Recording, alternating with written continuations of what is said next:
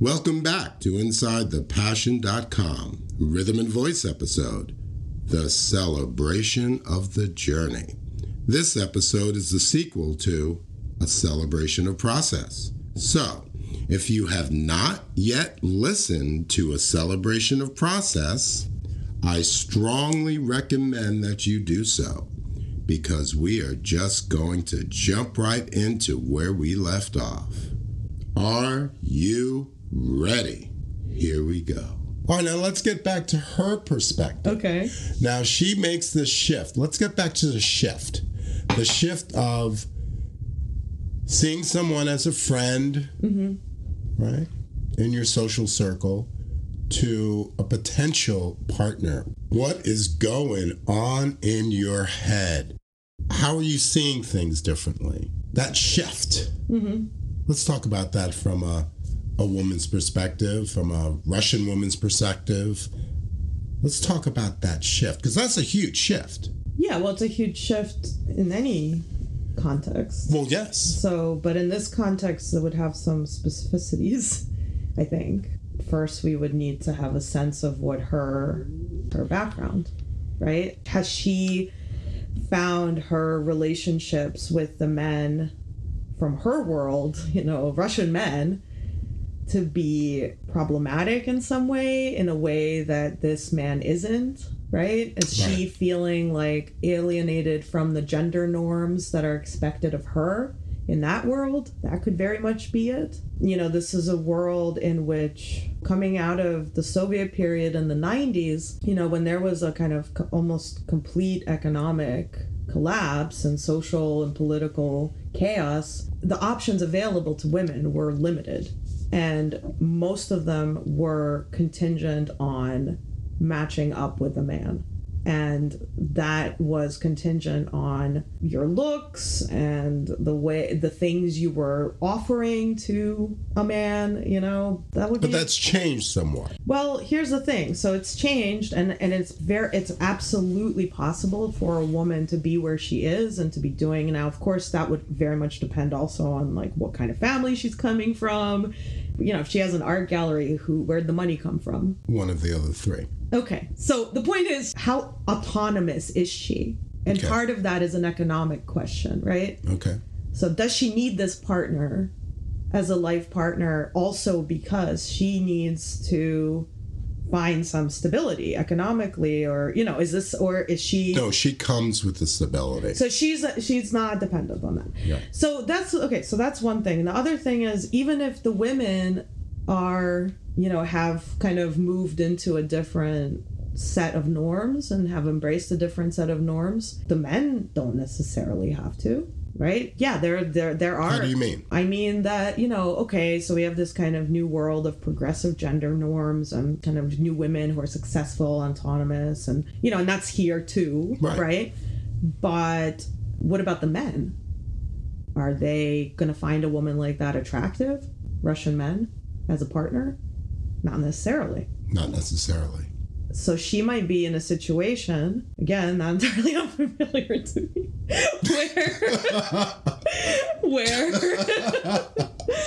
where, you know, the choices she has made, you know, may not make her an attractive partner to the majority of men. The things that are good about her, right? She's autonomous, she's successful, she's independent, she knows what she wants, you know, she's educated, she, you know, all of those things that you're supposed to be as a human person, if, you know, or ideally, right?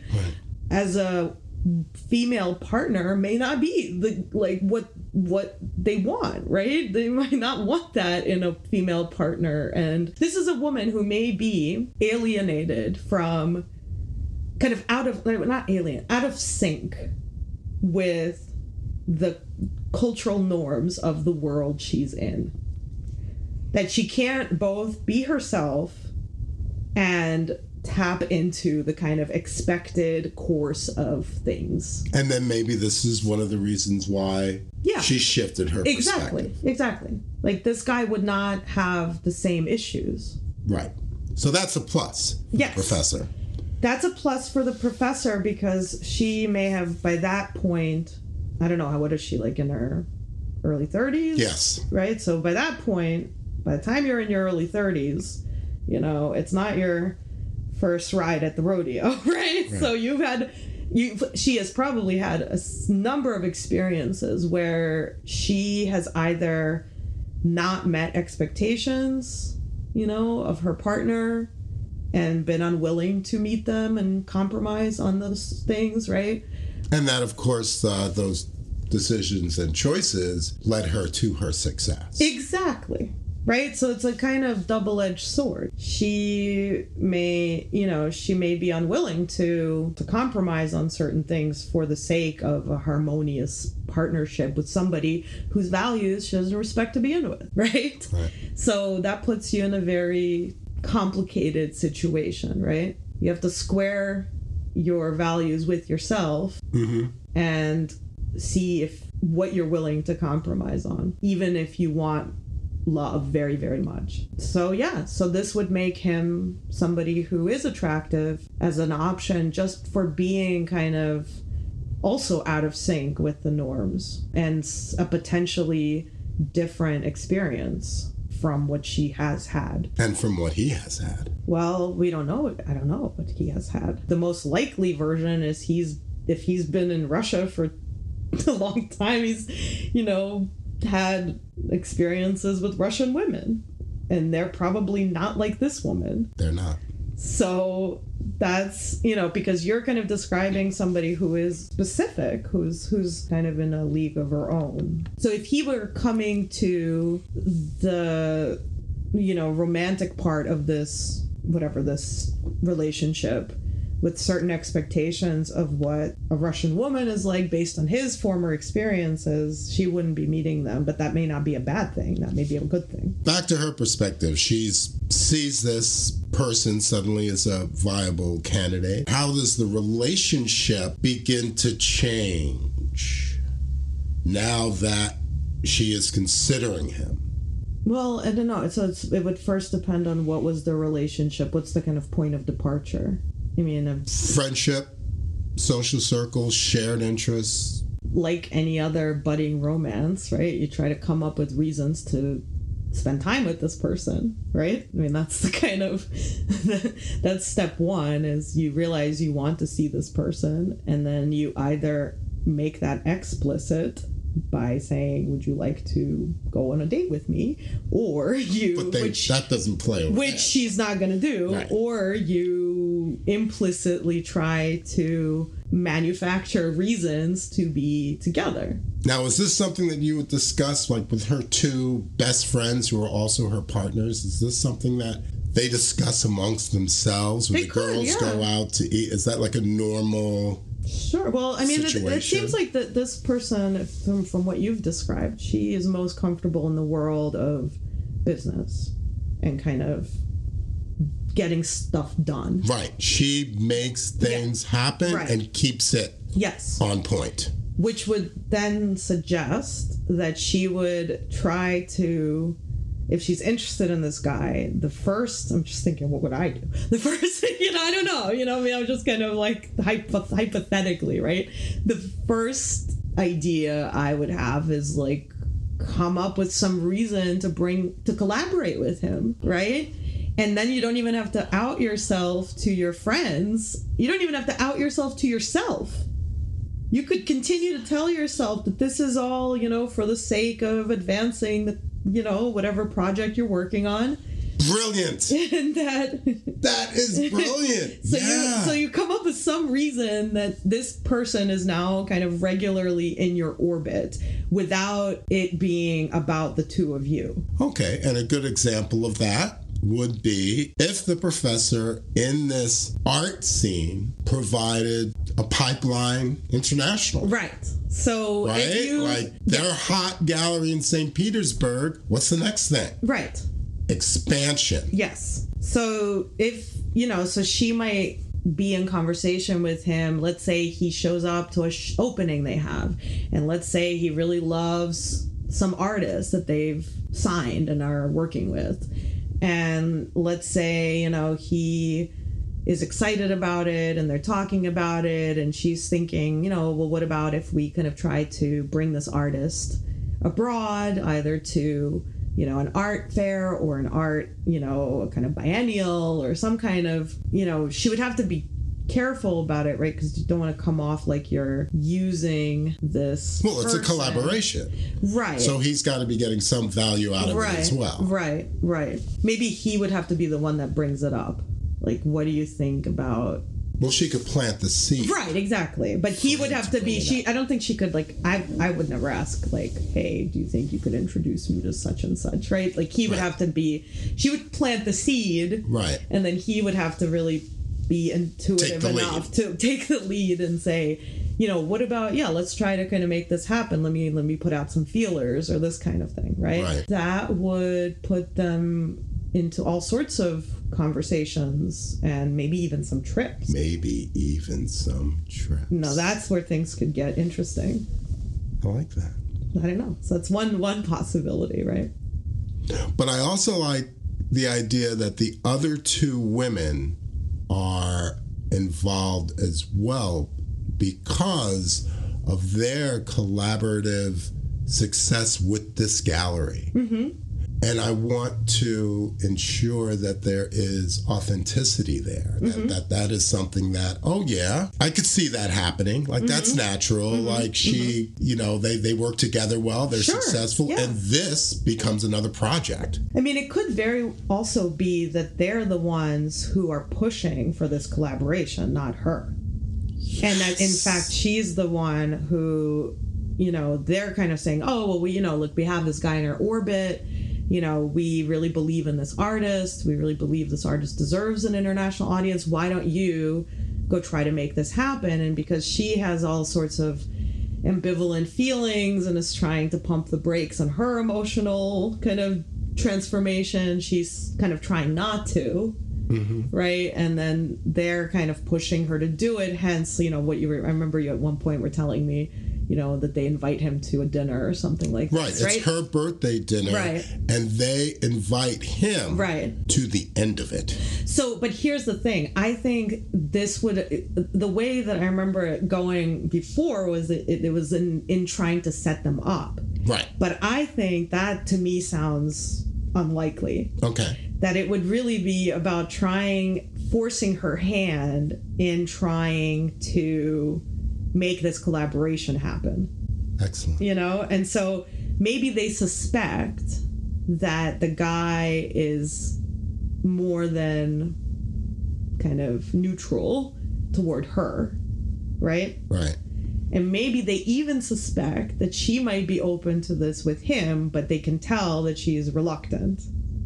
Right. And so this is a way to kind of exploit the opportunity in their favor, right? Without kind of hurting anyone. Exactly. Right? And to help this along. To help along this potential budding relationship, but at the very least to kind of exploit this, you know, this opportunity to advance, you know, this project that they believe in. So they're in the know. They're in the know if they're coming from this place. In the know about the emotional part or the about the potential. I would think.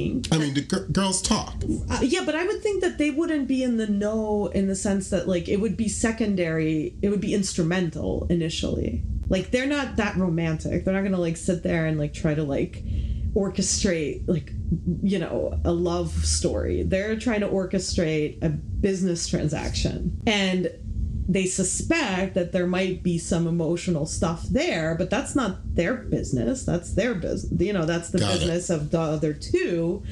And they might not, you know, they might not even be thinking about it that much. It just is like enough of a trigger to exploit the you know, the kind of the tension between the two of the woman and the man is enough of a kind of asset and trigger to kind of advance the business side of things, right? Got it. But then maybe when they actually start seeing them together, they realize that this isn't so transactional, right?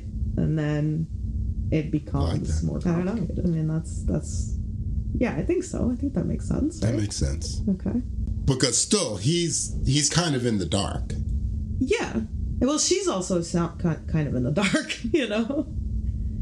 Like, she hasn't even really, it sounds like at this point, she hasn't even really been honest with herself about her emerging feelings for him. I think maybe that there's a little inner conflict with her, between her, that there's a, you know, she may be fighting it. Yeah, exactly. Yeah, a little bit. I think so, yeah. And I don't think, and I think that's risen to the border of her consciousness, where I think his is buried still. Mm-hmm. You know, so she's ahead of him. I think he's got it too, but it's just not. They both need help. And they might, you know, and everybody, you know, this is all happening not in a vacuum. It's happening in the context of their lives and what else is happening in his life, you know. That's the thing. You have to kind of, why hasn't it risen higher in his consciousness? Maybe he's trying to sort out work stuff. Maybe stuff's happening back home and he's trying to figure out if he should stay in Russia or go back home, and maybe his parents are sick. Who knows, right? So maybe he's horrible with relationships. Maybe he's just an idiot. He might just be just a fool. He might just be an idiot. Yeah, he might just be a fool. Like, he just doesn't get it. He doesn't pick it up, right? Or maybe he thinks that she's so kind of together and successful that, like, what does she want with him anyway? Because he doesn't really get, like, why she would be, in fact, why her romantic prospects in her world are not great, right? Even though she's great. But that would mean he would have to have low self-esteem and be somewhat insecure, right? I don't think he is. I don't think that's necessarily true. You don't? No, well, I mean, I don't think so, because I think there's so much that would be required, right? The kind of coming together of these two people would have to be so deliberate that the assumption, because of the obstacles and the kind of the kind of spaces between them, like, it's not like they're neighbors and grew up together, of course they're gonna get together, right? Like, this is like, there's too many reasons for them not to be together. So for them to actually be together, there have to be deliberate choices made. And even so, let's say the thought bubbles up in his mind. Let's say he sees her and he thinks, well, this is a wonderful person, and so, you know, and just kind of, I admire her. But that doesn't necessarily then mean, and therefore I will approach her, because she's still in her own world. Like, she's not, maybe he doesn't think of her as exactly part of his world, right? She's kind of has her own stuff happening. So who knows? That doesn't necessarily mean bad self-esteem. It just means somebody who misreads the situation. You know? Okay. I think it would be just more like, how do you read things as a person? What do you assume about other people? Not just what do you assume about yourself. Yeah. You know, I might think I'm wonderful, but I can imagine a number of people that I would meet and be like, well, they wouldn't be interested in me. Not because I'm not wonderful, but just because what I'm assuming about them. Right. And their interests, which may not be accurate. But that's not about my low self-esteem. It just means, like, well, there's different worlds. They couldn't be interested in me. Right. You're coming from different places. Yeah. So. Yeah. So, you know, it's not a kind of entirely organic situation, right? Which is what I mean when I say that it would require kind of deliberate choices to be made. And then you get to the more interesting part, which is, how emotionally brave are these people to even make those choices? Let's talk a little bit about that. Let's talk about that. You ready? I'm ready, I think. All right, you lead the way. We're talking about emotional bravery. When does that play into this? First of all, define it, and then how does it play into this? Into this one act. You know, there's the kind of the abstract, right? And then there's the concrete. So the abstract is just the makeup, kind of risks they're willing to take, including emotionally, and I think what kind of, how vulnerable they allow themselves to be, and, you know, whether they can recognize what there is to gain by taking the risk. And so that's kind of in the abstract, independent of context. I think for people, they're different, right? Do they have are they just kind of temperamentally comfortable enough to be that vulnerable for whatever reason? do they have the experience to understand what's at stake, you know, and what they could gain if they take the risk and actually succeed, right? So that's kind of just, I think everyone's different in that way, and they come with different experiences. And then there's the factor of the kind of cultural matrix, right? And how things might be understood or misunderstood, and cues and signs and assumptions. So, you know, if you kind of tell yourself, well, you know, the likelihood is this person can't stay here, and the likelihood is they probably aren't thinking of me that way for all of these reasons that I'm assuming about them, then why would I kind of put myself out there? And actually, you know, so the kind of like logistical part is there are obstacles. It's not an easy choice. A deliberate choice would have to be made, right? And then the emotional part is, you know, well, do I believe that, you know, that they could recognize me as someone that they would, that could make them happy, you know? And that has to do, I think, with both personal experience and the kind of cultural assumptions you make about people. If I were, I mean, I don't know, are we looking at the man or the woman? Let's look at the woman. The woman, right? So I would think, right? So one possibility is that she knows that she has, her life is there, right?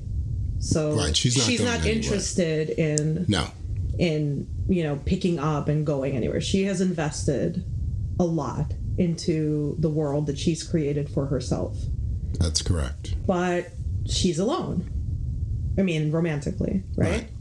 And she's getting to that age where other people are mating up, right? Been mating up. Yeah, exactly. And she's, you know, mated up. And she still wants that for herself. Yeah, and she does, right? But so far, that has, you know, she's not found that. Well, she hasn't been looking for it. It hasn't been a priority. Right. And now she's kind of where she wants to be, and she's happy with where she is professionally, right? And she really, you know, it's not just a job for her, right? Presumably, if you're involved in something like art, it's her business. Well, it's business, but it's also something she believes in. Yeah, she's passionate about it. Right, it's something that she's invested in, not just as a kind of transactional thing, but because she believes that the people that she works with, these artists, are doing something important. Mm-hmm. And that she has a role to play in getting their work and their message out into the world, right? So she has, that part of it is kind of intact and working. And at this point, it's kind of running itself. Right. Right? So she's kind of built up this edifice so that now it kind of runs on its own, you know, and she can smoothly kind of operate it. And then she realizes, right, that she's alone. And then she realizes, as we kind of already kind of thought about, that all of these things that make her successful in one part of her life are maybe going to make things more difficult in this other part of her life. And then she sees, her eyes are open to the possibility with this alien creature in her ecosystem, right? Mm-hmm. But immediately, I would think the next question is, yeah, but does he want to stay here? And if he does want to stay here, am I just a means to an end? And if he, you know what I mean? Like, there are all of these things that could be questions and then suspicions, right? And disincentives. Mm-hmm. And that, I think, would require time. And in terms of kind of building up trust and getting to know one another, but also, and that would have to be happening almost like in the background rather than like they start dating, right? Right. Like through the, you know, yeah, kind of organically, right? So, so that she could be thinking about these things without actually putting herself out there, right? But meanwhile, she's reading the signals, right? Through just being around him. And trying to understand you know, what his intentions are, not about just her, but about life, right? Mm-hmm. You know, are you planning on staying? Do you miss home? You know, can you imagine a life here? You know, what kinds of things do you find difficult about life here? You know, have you made connections with friends that you think are, you know, authentic and that are enough for you in terms of making this a home for yourself? Because the things that make people happy or unhappy, right, are so often intangible. Yeah. You know, and it's not just about the other person. It's like, I want to live in the city, or I don't want to live in the city. And, you know, even though I like this person, the thought of living surrounded by this many people, you know, would grate on me every day, right? Because I want to be somewhere in the countryside and this person's life is here, right? Like, there are all sorts of things and that you start kind of measuring up against each other. And they're all like rational calculations, right? Because you're trying to ultimately decide, is it worth it for me to take this risk? So you're asking all these questions in your own head, right? And you're kind of coming up with answers in your own head from the other person. Assumptions, right? And because you are a coward, you don't actually ask them. You don't actually allow them. A lot of times people just before they even start, they just come up with a set of assumptions for why something won't work. Right. And then they don't even give the other person an opportunity to actually say what they want or don't want, what they'd be willing to do and not willing to do, right? So because that's the possibility that they might say, actually, I like you, but I don't want to live in the city because I just can't bear the sound of it, and I want to be able to eat, you know, whatever, German pretzels every day of my life, and there aren't any good German pretzels here, or whatever, right? Like this is like the thought, right, that somebody would say to you, you know, you're wonderful, but not wonderful enough for me to give up, you know, peace and quiet and German pretzels, you know?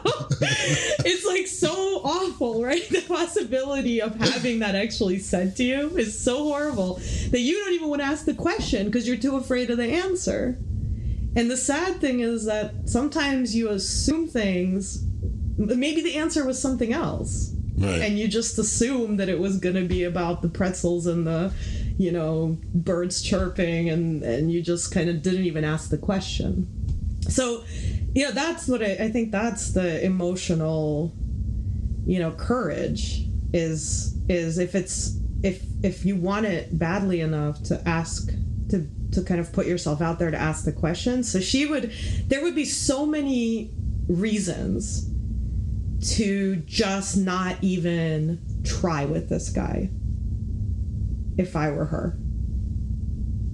So she has to be somebody who, A, just has the kind of the will and the, you know, the courage intrinsically, and B, has to kind of believe, I think maybe, that like this is her chance, like, at happiness, and that really there aren't other chances around. And that's where she is. Yes.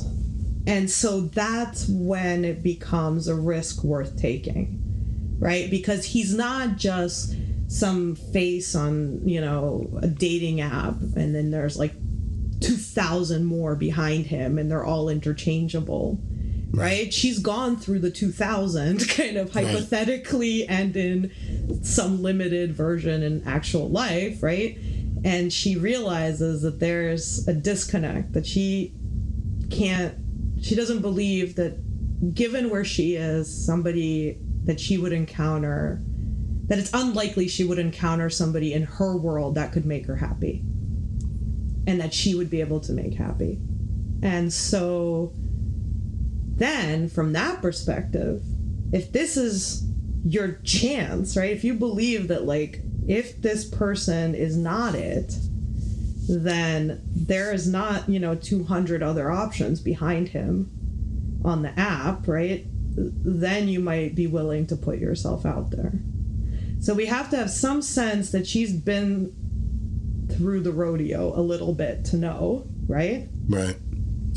And that she also has the self-knowledge to understand what she is and isn't willing to compromise on, right? Like, she won't leave. Right? Like, she won't leave. No. So that's kind of, those are the risks, right? That's the landscape of the questions. And then it's about trying to get the answers. And then, and here is the factor that's gonna, and this is what you were ending with, right? And then it's kind of about time. Like, will there be enough time for both of them to have asked the questions of themselves and each other to get the answers, right? Because it's not just binary, right? It's like you don't just say, well, yeah, I think you'd be worth it or not, right? You kind of ask the question and then you live in the question for a while, right? And then you ask the question again, right? So like that all takes time, right? I mean, you may know what the question is early on, but you may not have the answer with confidence. And what if they don't have time? What if fate just intervenes? What if he works at the university that gets closed down and he loses his work permit and he has to go? And then they say what? They have to make a decision, or is there even a decision to make at that stage? You know? So that's... Well, it depends where they are. Well, that's what I'm saying, right? Like, so like you have to kind of map it out to see, you know, how much time have they actually had to be able to make a decision when fate intervenes and a decision actually has to be made. And that, again, I think takes you back to emotional courage, right? Because the less time you have, the more it's a leap into the unknown. It's a risk, right? You know, like, yeah, if we all kind of test it out and have more and more data points and variables are all clear, then the risk decreases, right? You can make the decision. If this comes in kind of early days, then, you know, you're kind of like, well, hypothetically, I can imagine this being this way, but it could not be. So it's a risk. And the question is, you know, is it worth taking the risk, you know, for both of them? And that's kind of, I think, the question at the end. Is it, you know, do you take the risk? Well, I'd like to have something come in related to fate or destiny, something outside of them, which puts it on the table so they both begin to entertain this. Mm-hmm. Both of them start asking these questions of themselves. Because he's like a guy, so he's a little oblivious. But now, whatever happens is like, whoa. So what is it that do you think can happen? Is it a question of, do I stay or do I go? Is it, I mean, what can happen that would push the situation into one where they have to make a decision? I don't know. I have no idea. That'll come out, hopefully, organically. Right. You know, it'll be natural. That's just something happens that puts them... I mean, it has to be something that puts the pressure on the time, right? Because it's compressing the time. Right. Right? Like, ideally, they would have had more time. Right. To organically kind of, you know, develop and come to their own answers. But then, presumably, if fate intervenes, they don't get the time. So they have to make a decision before the time that would have been comfortable for them, whatever that amount of time would have been, right? Right. And then the question is, do you say, okay, well, we didn't get enough time, so I guess fate's spoken, so, you know, it's been nice, but, like, I don't have enough data to make a decision, and I'm not willing to make one that's wrong. because the cost is too great? Or do you kind of say, well, obviously I wish I had more time so I could make this decision with more confidence, but I have, you know, I'm going to take a leap of faith and do it. Is that emotional bravery, the leap of faith? It might be emotional stupidity. I don't know if it's emotional. I mean, you know, I think it's a thin line. It's a thin line. But I guess it's a question of what do you have to gain and what do you have to lose, right? Yeah. What do you, like, that's really all it is, right? That's what a risk is. It's a risk. And so it's like, if I, you know, what can I gain? You know, I mean, this is, you know, kind of like, you know, Marx's, you know, the proletariat have nothing to lose but their chains, right? This is like, you know, it's like, well, you know, what do we have to lose? Nothing. What do we have to gain? The world, right? So, I mean, is she at that place where, like, she's like, I have nothing to lose, and but what do I have to gain is, like, love and, you know, this person who I think, you know, could make me happy and I could make him happy. But she does have stuff to lose, right? Like, what? What does she have to lose? Well, she, like, her entire life that she's built up. How does she have that to lose? Because what if he's like, well, I can't stay here. But she's already decided that she's not giving that up. So if that's a precondition, then I guess, you know, if the only condition is, if the kind of precondition for this is that he would have to stay there, then, yeah, she doesn't have anything to lose. She has nothing to lose. Well, other than her heartbreak, if he says no, that's a pretty big one. You know? So what about his side? What does he have to lose? I don't know. We don't know. I mean, what does he have to lose? Well, he'd have to pivot his life, I guess, in the direction of, like, making a home there, and we don't know if he was thinking in those terms or not. You know, like, it's one thing when you kind of are living somewhere and you're like, I could live here. But you always have the option to go because you're not really entangled with anything. There's nothing keeping you there, right? So you're like, I like it, you know? There are things that are really interesting and fun. I'm just going to keep doing it, you know, until I don't want to, and then I can go. And that's basically his. And that's been his thing, yeah. Right? But if he actually makes a life there, if he entangles himself with another person, and then it's like, wait, I'm never going to get to have New York bagels again? Or rather, like, not every day, maybe like once a year, right? Like, that's just kind of stuff like that. The German pretzel. Yeah, that's like the opposite of the German pretzel, right? Like I can tell you, when I was living in Moscow, it was really interesting, and you know, and I never thought I felt particularly strongly about hamburgers. I never did. Like, not when I was living in the U.S., you know, and they were everywhere.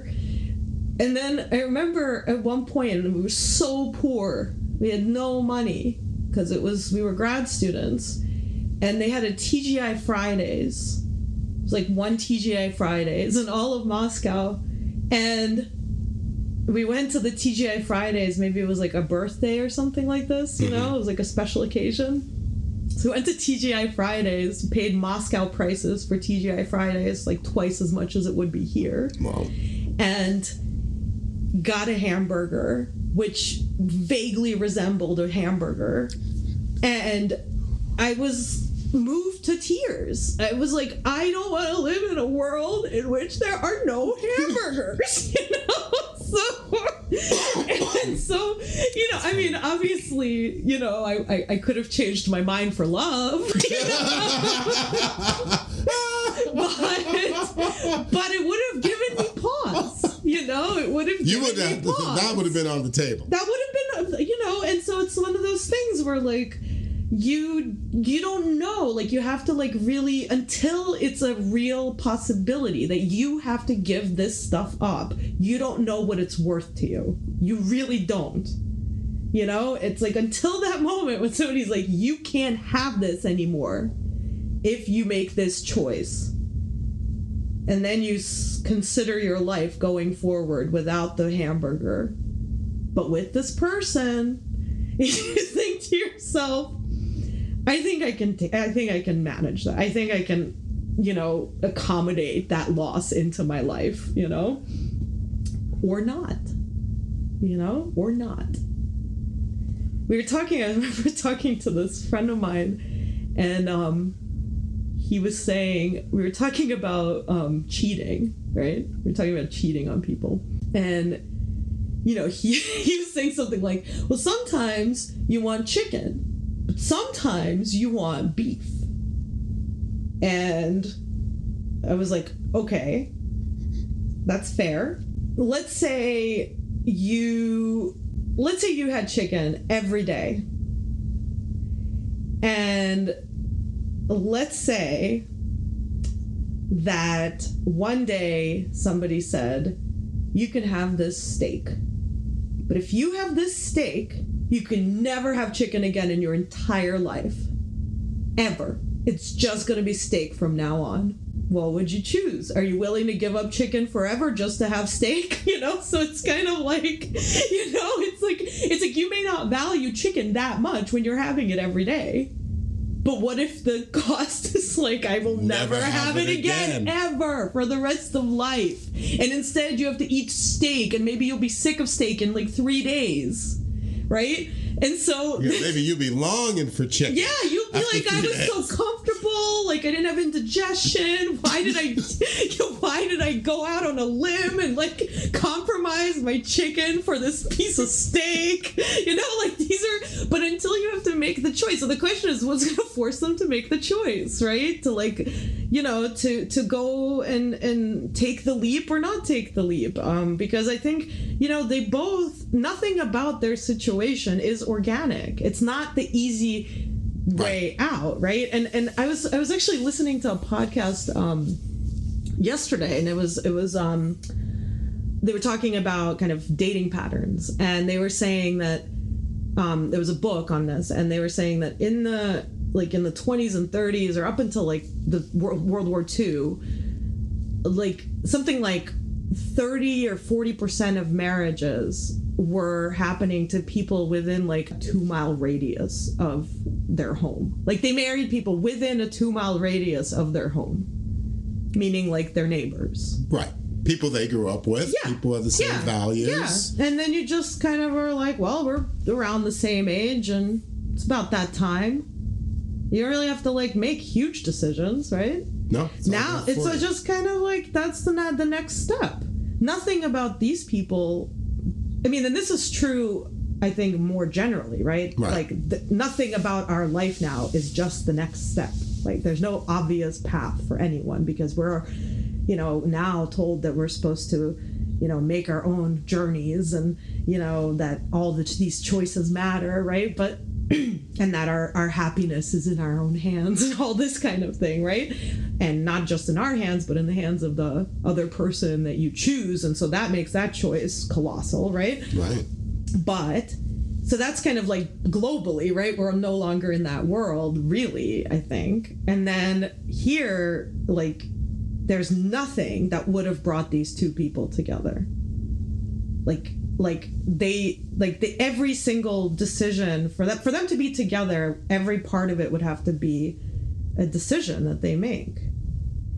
And, you know, we're all making decisions within our cultural context, and we're all making decisions on assumptions based on, you know, family kind of experiences and gender. So who knows, you know, I mean, but you know, the kind of rom-com version, right, is like that they just know, and they're just madly in love, and that he's like, I'm okay with eating chicken for the rest of my life and never having a pretzel, because I know that you, because I'm not okay with not having you in my life, right?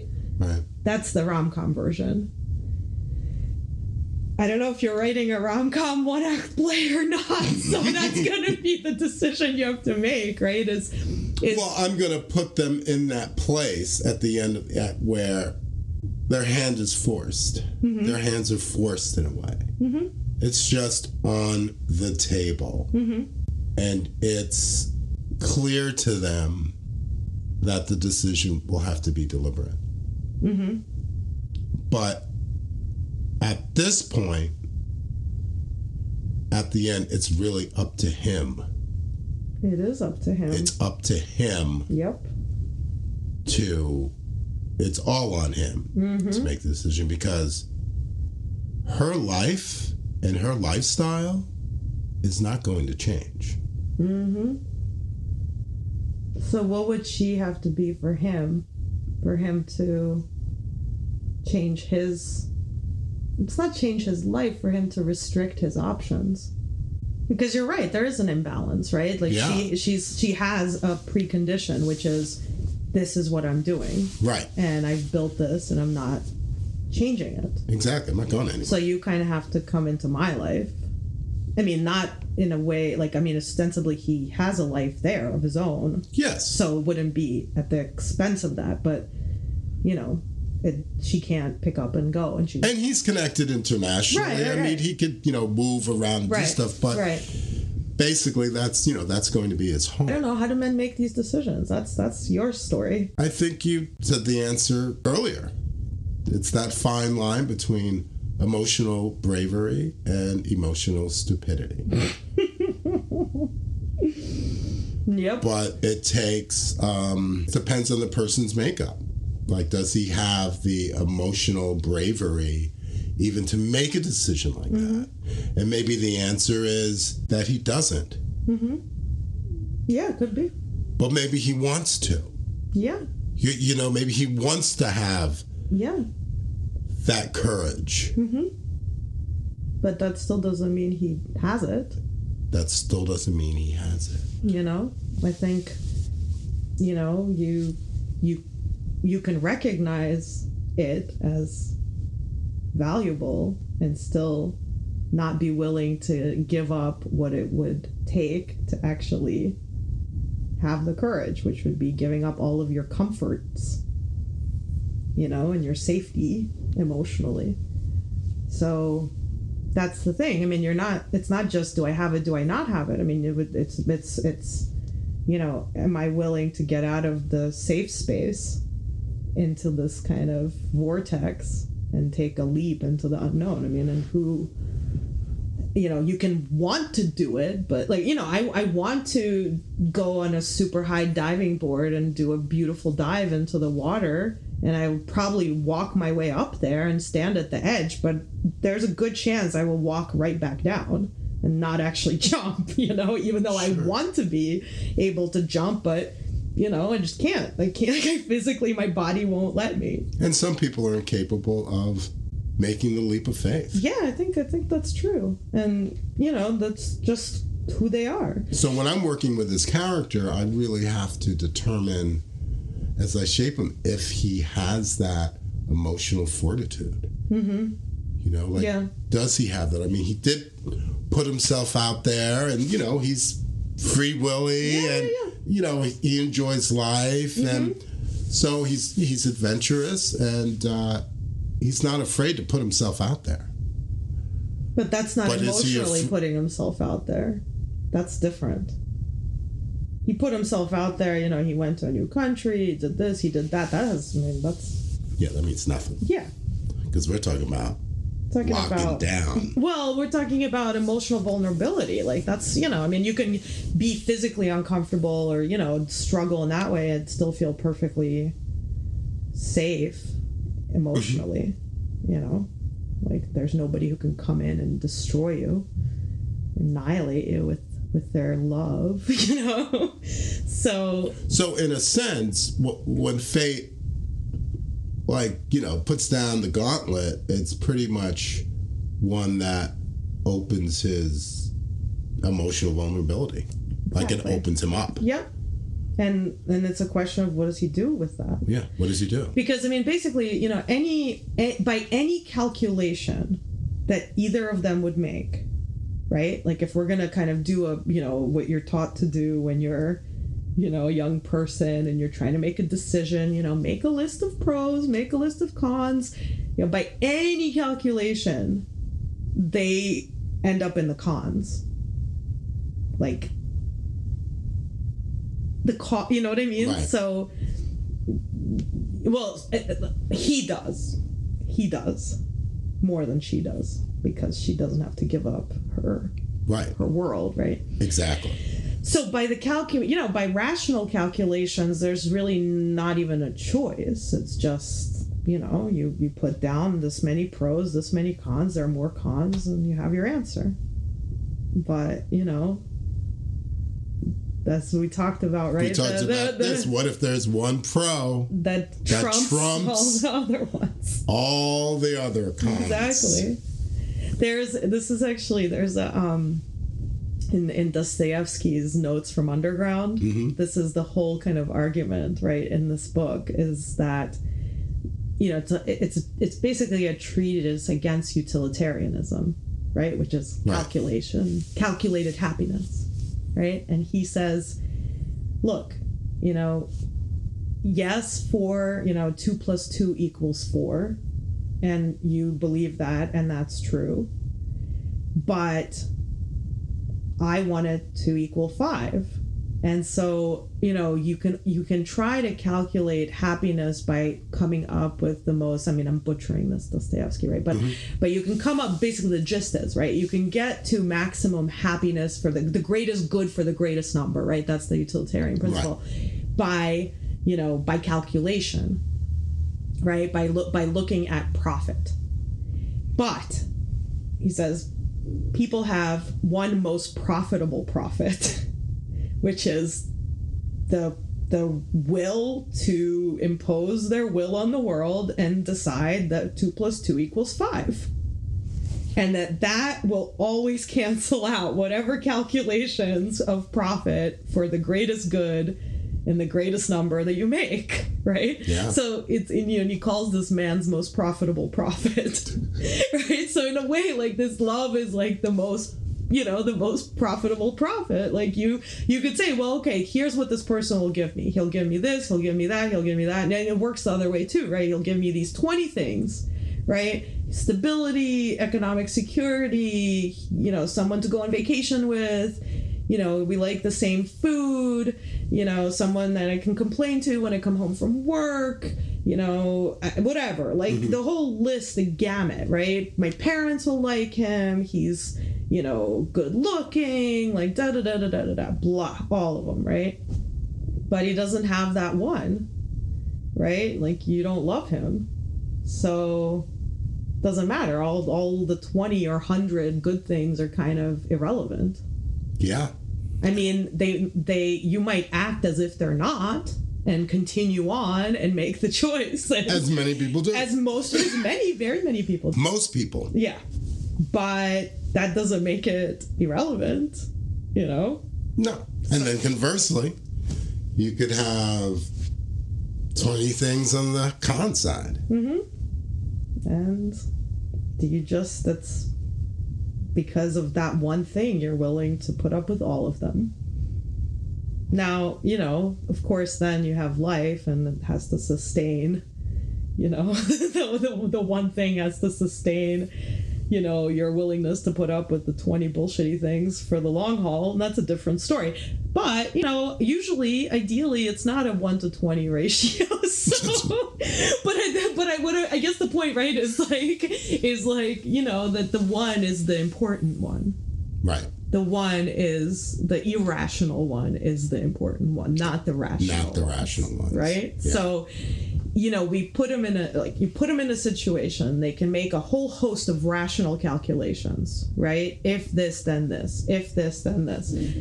But it's really going to be the irrational one that isn't necessarily decisive, but that is going to be the real question, is if they're willing to act on that one, mm-hmm. And how they act is gonna, that's kind of up to you, I guess, but that's going to be the decisive factor. Is not like what list they come up with for pros and cons. Although it could be that they come up with a list of pros and cons and then just don't have the emotional courage to, to work against it, and just say, well, too many cons. Well, I think that the end question, and the question that I'd like to end the act with, is, do you have the emotional courage? and just leave and that leave it unanswered. It unanswered and on the table. Do you have the emotional courage? Because this is what it comes down to. Mm-hmm. I think that it is what it comes down to. You know, because there are always going to be pros and cons. Always. And, you know, you can get it right by those calculations, right? Yeah. Get it very, very right. Get all 20 check marks and still be wrong. There are no guarantees. Otherwise, if there's no formula, everyone would be doing it and everyone would be happy. Exactly. The greatest good for the greatest number. Yeah, right? So this is where we are. Anyway, thank you, Victoria. This was awesome. Thank you for allowing me to think about these things that historians don't get to think about that much. But it's been a lot of fun. Yeah, it has been. All right, so we'll see where this takes this piece. All right. All righty, thanks. Uh-huh. Hi, I'm Lamont, creator of InsideThePassion.com. Thank you for listening to both A Celebration of Process and The Celebration of the Journey. Victoria and I will continue on this journey for the next episode, where we will explore the romantic history of the two main characters of the one-act play on InsideThePassion.com. Now, just in case you stumbled upon this episode and made it to this point, please, I encourage you to listen to its prequel, A Celebration of Process, on InsideThePassion.com. The Rhythm and Voice category. What is the Rhythm and Voice category? It is the category where I get to explore my deepest creative passion to create, have fun, and celebrate process. If you enjoyed my two podcasts with my dear friend Victoria, go to InsideThePassion.com and sign up for a free membership, and you will be notified when the next one is released. Until then, check out episodes Birth of Intuition and its sequel, Spirit of Intuitions. I think you'll like those. Those are both in the Rhythm and Voice category of InsideThePassion.com. And while you're there, feel free to explore the other two categories. Brew, which covers the craft beer explosion in the state of Connecticut, and Music and Art, which celebrates my love and passion for the uber-talented musicians and artists in my community on InsideThePassion.com. Once again, thank you for listening. This is Lamont saying, I'll see you later.